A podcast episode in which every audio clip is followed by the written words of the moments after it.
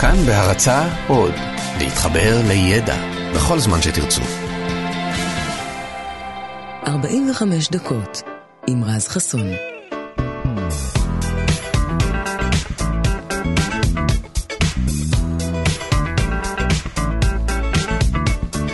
בוקר טוב לכם, כאן תרבות 104.9, 105.3 FM.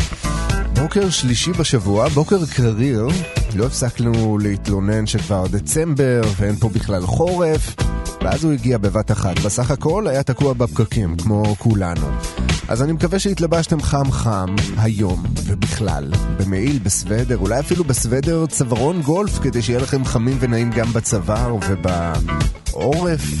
אתם יודעים, רק אצלנו קוראים לצווארון הגבוה צווארון גולף. זה משהו מצחיק ממש, כי כנראה שהוא היה חביב בעיקר על אה, שחקני גולף כאן בישראל, למרות שאני לא יודע כמה ענף הגולף אה, באמת מפותח כאן בארץ. כי מעבר... אה,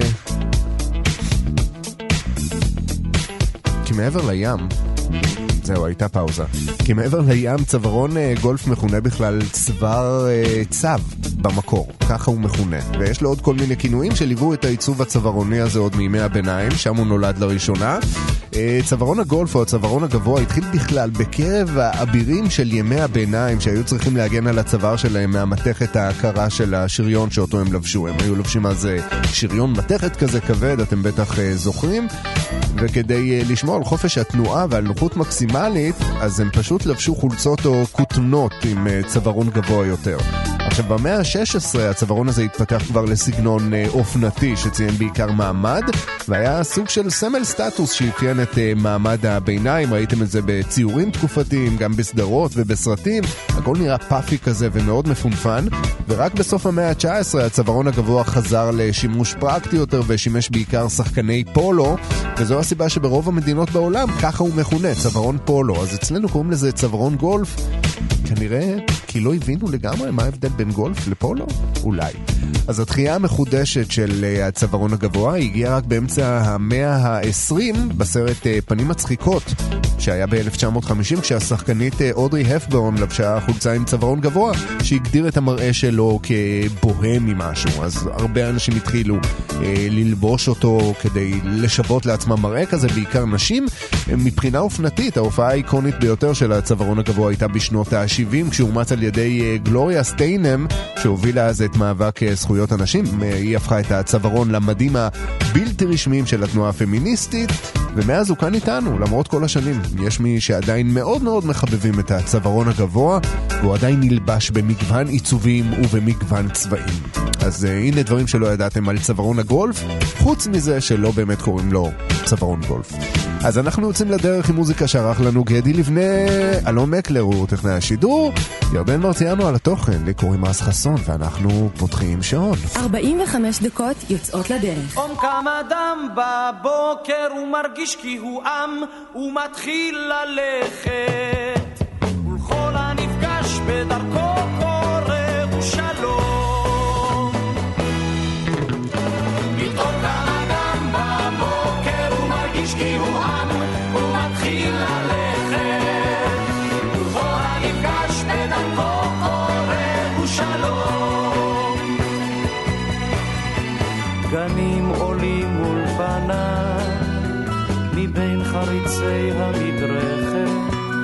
וניחוחות לראשו מעדיפים עצי הזדרכת. הטללים רוססים, והרים ריבו קרניים, הם יולידו חופת שמש לכלולותיו. פתאום קם אדם בבוקר ומרגיש כי הוא צוחק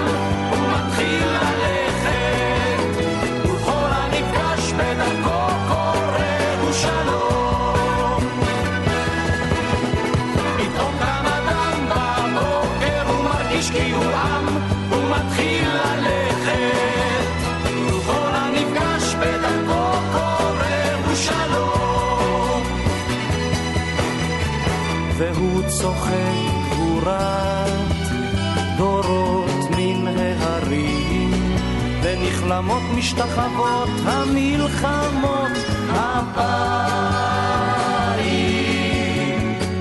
לעוד אלף שנים, לפחות במסתרים. אלף שנים צעירות לפניו, כפלט צונן כשירואים כענף. פתאום קם אדם בבוקר, ומרגיש כי הוא עם.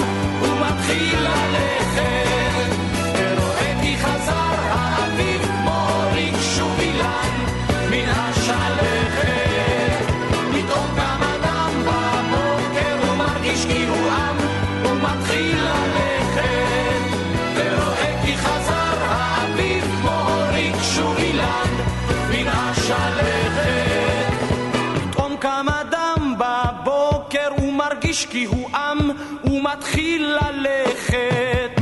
וכל הנפגש בדרכו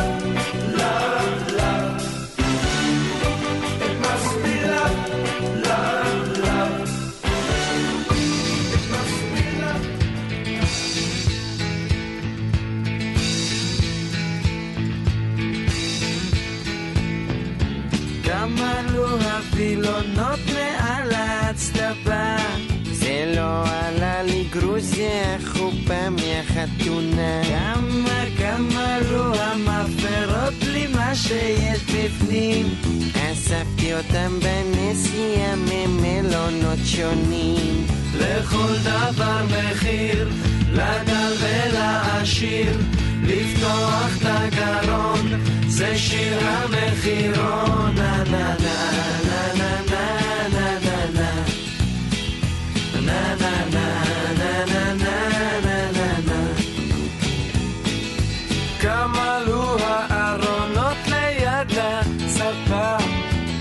שלוש מאות לירות במזומן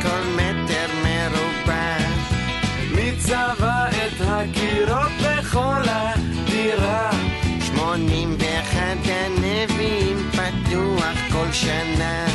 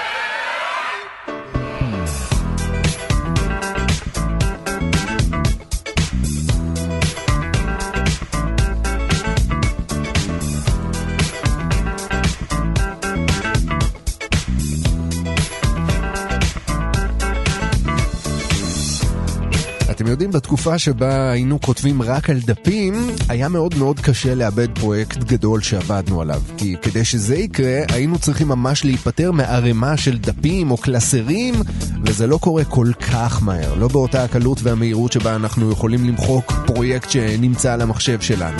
כי היום זה קורה ממש בלחיצת כפתור קטנה, מספיק שטעיתם בשורה שעליה הקלקתם עם העכבר, וזהו, הכל יכול ללכת לאיבוד. אז לי זה קרה לא מעט פעמים עם כל מיני קבצים, אני בטוח שגם לכם. ואם זו עבודה שהכנתם בלימודים או מצגת שבניתם לעבודה, הרגעים שמגיעים מיד אחר כך הם באמת אימה טהורה. עכשיו תחשבו כמה מפחיד זה לאבד פרויקט בשווי 100 מיליון דולרים בגלל טעות כזאת קטנה. אז זה מה שקרה לחברת האנימציה פיקסאר עם הסרט צעצוע של סיפור 2. האנימטורים של פיקסאר עבדו הרבה זמן על סרט ההמשך ללהיט הילדים המצויר שאתם בטח מכירים, ואז יום אחד הם שמו לב שקטעים מתוך הפרויקט התחילו להיעלם להם מול העיניים מהמחשב הראשי. ואז התברר שאחרי שהם סיימו את העבודה על הסרט ורצו למחוק גרסאות ביניים של תהליך העבודה כדי לא להתבלבל, מישהו הקיש פקודה שגויה במחשב, מה שגרם למערכת של המחשבים שם לחסל את הסרט המוגמר קטע אחרי קטע. עכשיו, עד שהם עלו על זה, היה כבר מאוחר מדי, לפחות 90% מהסרט כבר נמחקו. עכשיו, כשמשהו כזה קורה לנו, הדבר היחיד שאנחנו מקווים לו זה שהיינו מספיק חכמים כדי לעשות איפשהו גיבוי של העבודה הזאת. אז חברה כמו פיקסאר באמת עשתה גיבוי של כל החומרים, אבל כשהם ניסו לטעון אותם, הם גילו שהקטעים נשמרו באיכות ממש ממש לא טובה, ולא היה שום מצב שבעולם שבו הם יכלו להשתמש בהם. אז בשלב הזה כבר כולם היו בטוחים שהסרט אבוד ושחודשים ארוכים של עבודה ירדו לטמיון, אבל אז הגיעה שיחת הטלפון מגלין סוסמן, שהיא אחת הבמאיות בסרט, שבמהלך העבודה עליו היא ילדה את אה, בנה הבכור ויצאה לחופשת לידה. עכשיו, למרבה המזל, גם בחופשת הלידה שלה היא המשיכה לעבוד על הסרט מהמחשב הפרטי שלה בבית. ובמסגרת העבודה היא בעצם החזיקה בעותק מלא של הסרט. הבעיה הייתה שהעותק שלה לא היה העותק העדכני ביותר. מאז נעשו כל מיני שינו, שינויים ופינישים, וגם אותו אי אפשר היה לשחרר כמו שהוא להפצה.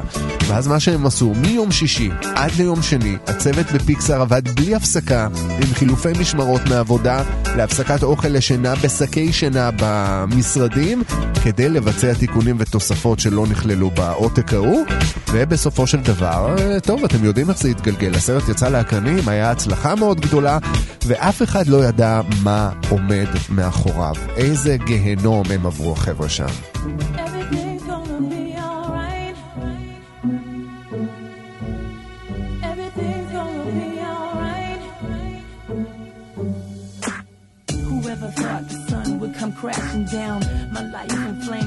Tears concrete the pain. We feel the end, the darkest, deepest riverbed. My book of life incomplete without you here. Alone, I sit and reminisce. Sometimes I miss your touch, your kiss, your smile. And meanwhile, you know I never cry. Cause deep down inside, you know our love will never ever die. Everything's gonna be alright. Yeah. Everything's gonna be okay. Doubt. Everything's gonna be alright. Together we can take this one day at a time.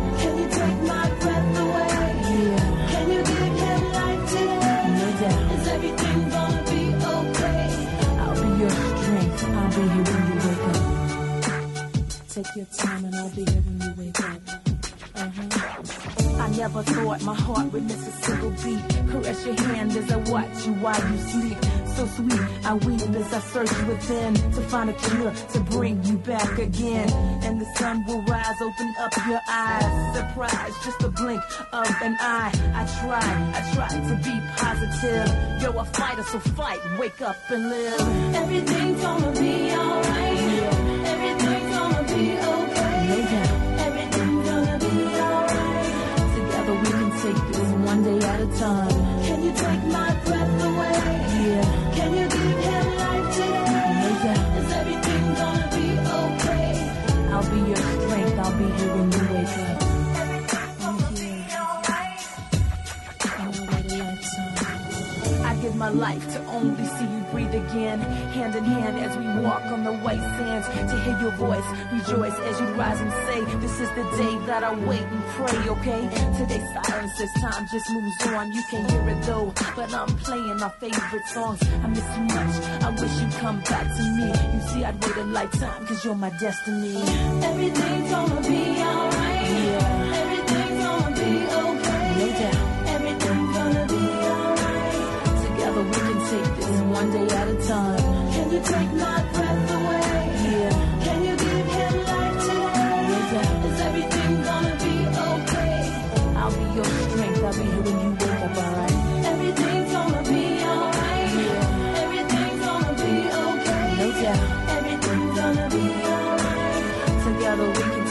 one day at a time. Can you take my breath away? Yeah. Can you give him life today? No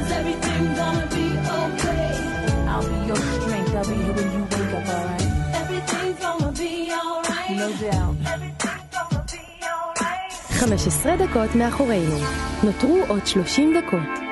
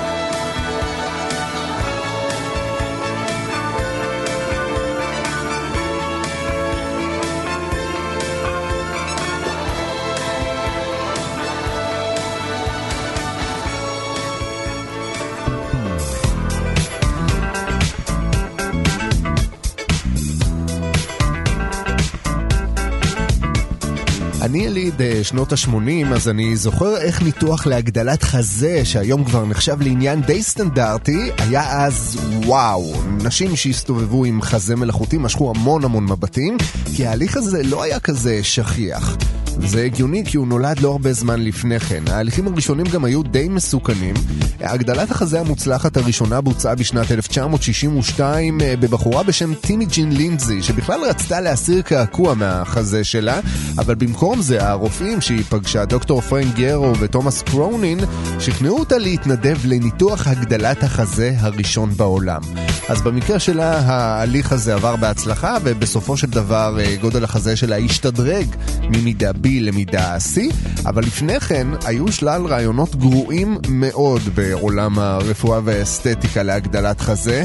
אה, במהלך המאה ה-19 המכוחים היו גיהנום ונשים רבות האמינו שהשימוש במכוך היה פוגע בגדילת החזה. הם האמינו, הן האמינו, שהחזה בעצם אה, לא גדל בגלל שהוא מחוץ כל היום בתוך המכוך. אז הפתרון היה למרוח סוג של תכשיר צמיחה על החזה שלהן בין פעמיים לשלוש פעמים ביום כל יום. השיטה הצרפתית הייתה קצת אה, יותר קשוחה. במאה ה-20 היה אה, בשימוש בצרפת אביזר כזה שנראה כמו סוג של אה, פומפה כזו, והוא היה מתחבר לחזה ובעצם מפעיל ואקום וגורם לסיבי השריר של בלוטות החלב להתכווץ, מה שהיה קצת מרפה שם את העניינים ונותן לחזה מראה גדול יותר. ורק בשנות ה-50 רופאים מנתחים גילו את הסיליקון והתאהבו בו. אבל אז הם היו מזריקים את החומר הזה ישירות לחזה. מאות אלפי נשים קיבלו הזרקות כאלה, מה שגרם לחזה שלהן להתקשח לגמרי. חלקן נאלצו לעבור אפילו ניתוחים לכריתת שדיים, כריתה מוחלטת. היום משתמשים כמובן בשקלים מסיליקון, וזה כבר עניין הרבה יותר בטוח, שנחשב גם הרבה יותר זול בהשוואה להליך ההוא של פעם. אז הנה, משהו על הגדלת חזה.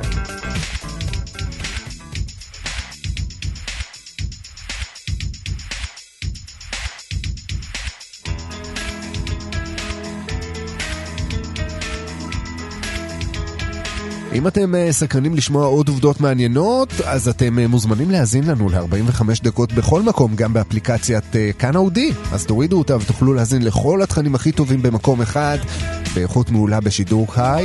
כל תוכניות כאן תרבות, הפודקאסטים, המוזיקה, החדשות ועוד, חפשו כאן אודי בחנויות האפליקציות. I love you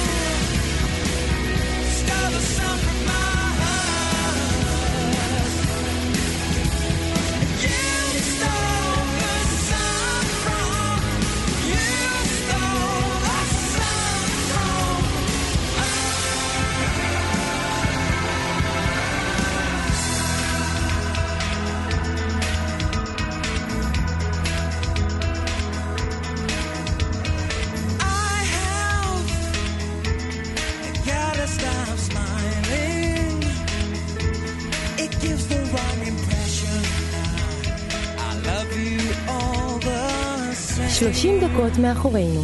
נותרו עוד 15 דקות.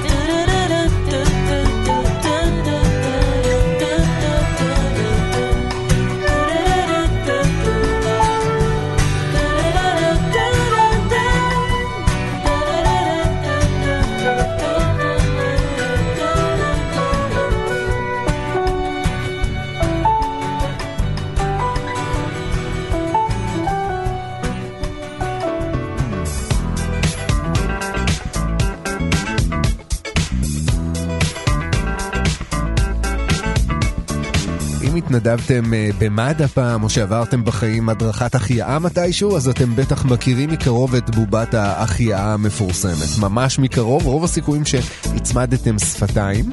וכל זה מבלי לדעת את הסיפור המאוד מעניין והמאוד טרגי שעומד מאחורי הבובה הזו. אז כדי לספר אותו נלך אחורה עד למאה ה-19 בפריז, כשגופה של בחורה צעירה נפלטה מנהר הסן. חוקרי אה, מקרה המוות לא מצאו עליה סימני אלימות, אז ההנחה הייתה שהבחורה האלמונית הזו כנראה התאבדה. וכשהיא נלקחה לחדר המתים העירוני, אז אחד מאנשי הצוות שם פשוט הוקסם מהיופי של אותה בחורה מסכנה, שהייתה כנראה באמת יפהפייה. אז הוא החליט להעתיק את תווי הפנים שלה בעזרת מסכת גבס, שזה מתברר משהו די קריפי, אבל שהיה נהוג מאוד בתקופה ההיא. ולא עבר יותר מדי זמן, ותבנית הפנים של האלמונית מהנהר התחילה, התחילו להופיע. התחילה להופיע בכל רחבי המדינה, בכל רחבי צרפת. מתברר שאנשים קנו דיוקנאות שלה, והיא הפכה למוזה של ציירים ואומנים שכינו אותה האישה האלמונית מהסן. עכשיו נקפוץ קצת קדימה לשנת 1958 בנורבגיה, שם יצרן צעצועים מקומי התבקש לייצר בובה שתשמש להדרכות החייאה. עכשיו, כדי שהבובה תראה אמיתית, הוא היה צריך גם להצמיד לה פנים. עכשיו, כשאתה מעצב בובה לשימוש כזה, אתה לא יכול לאמץ כל פרצוף שאתה רוצה, כן? אתה לא יכול לגנוב פרצופים ופשוט להשתמש בהם, אז לפחות לא מבלי לשלם עבורם. אז הוא השתמש בפנים של אותה אישה מסתורית, היא נמכרה תחת השם להציל את אן, ככה היא נמכרת בעולם, והיא עד היום הפנים המנושקות ביותר בעולם. עכשיו, אם אתם חושבים שפגשתם אותה, רוב הסיכויים האמת שהיום כבר לא כל כך, כי לפחות המודלים של הבובות שיש בארץ לא בדיוק לגמרי אה, הבובה המקורית, מאז עשו כל מיני אה, חיקויים ויש כל מיני דגמים שרוצים בשוק. אבל אם, אם, אם נתקלתם פעם באיזה, לא יודע, פריט מוזיאוני של בובת החייאה משנות ה-60 או ה-70, אז ככה בדיוק היא נראתה אותה אלמונית מהסן.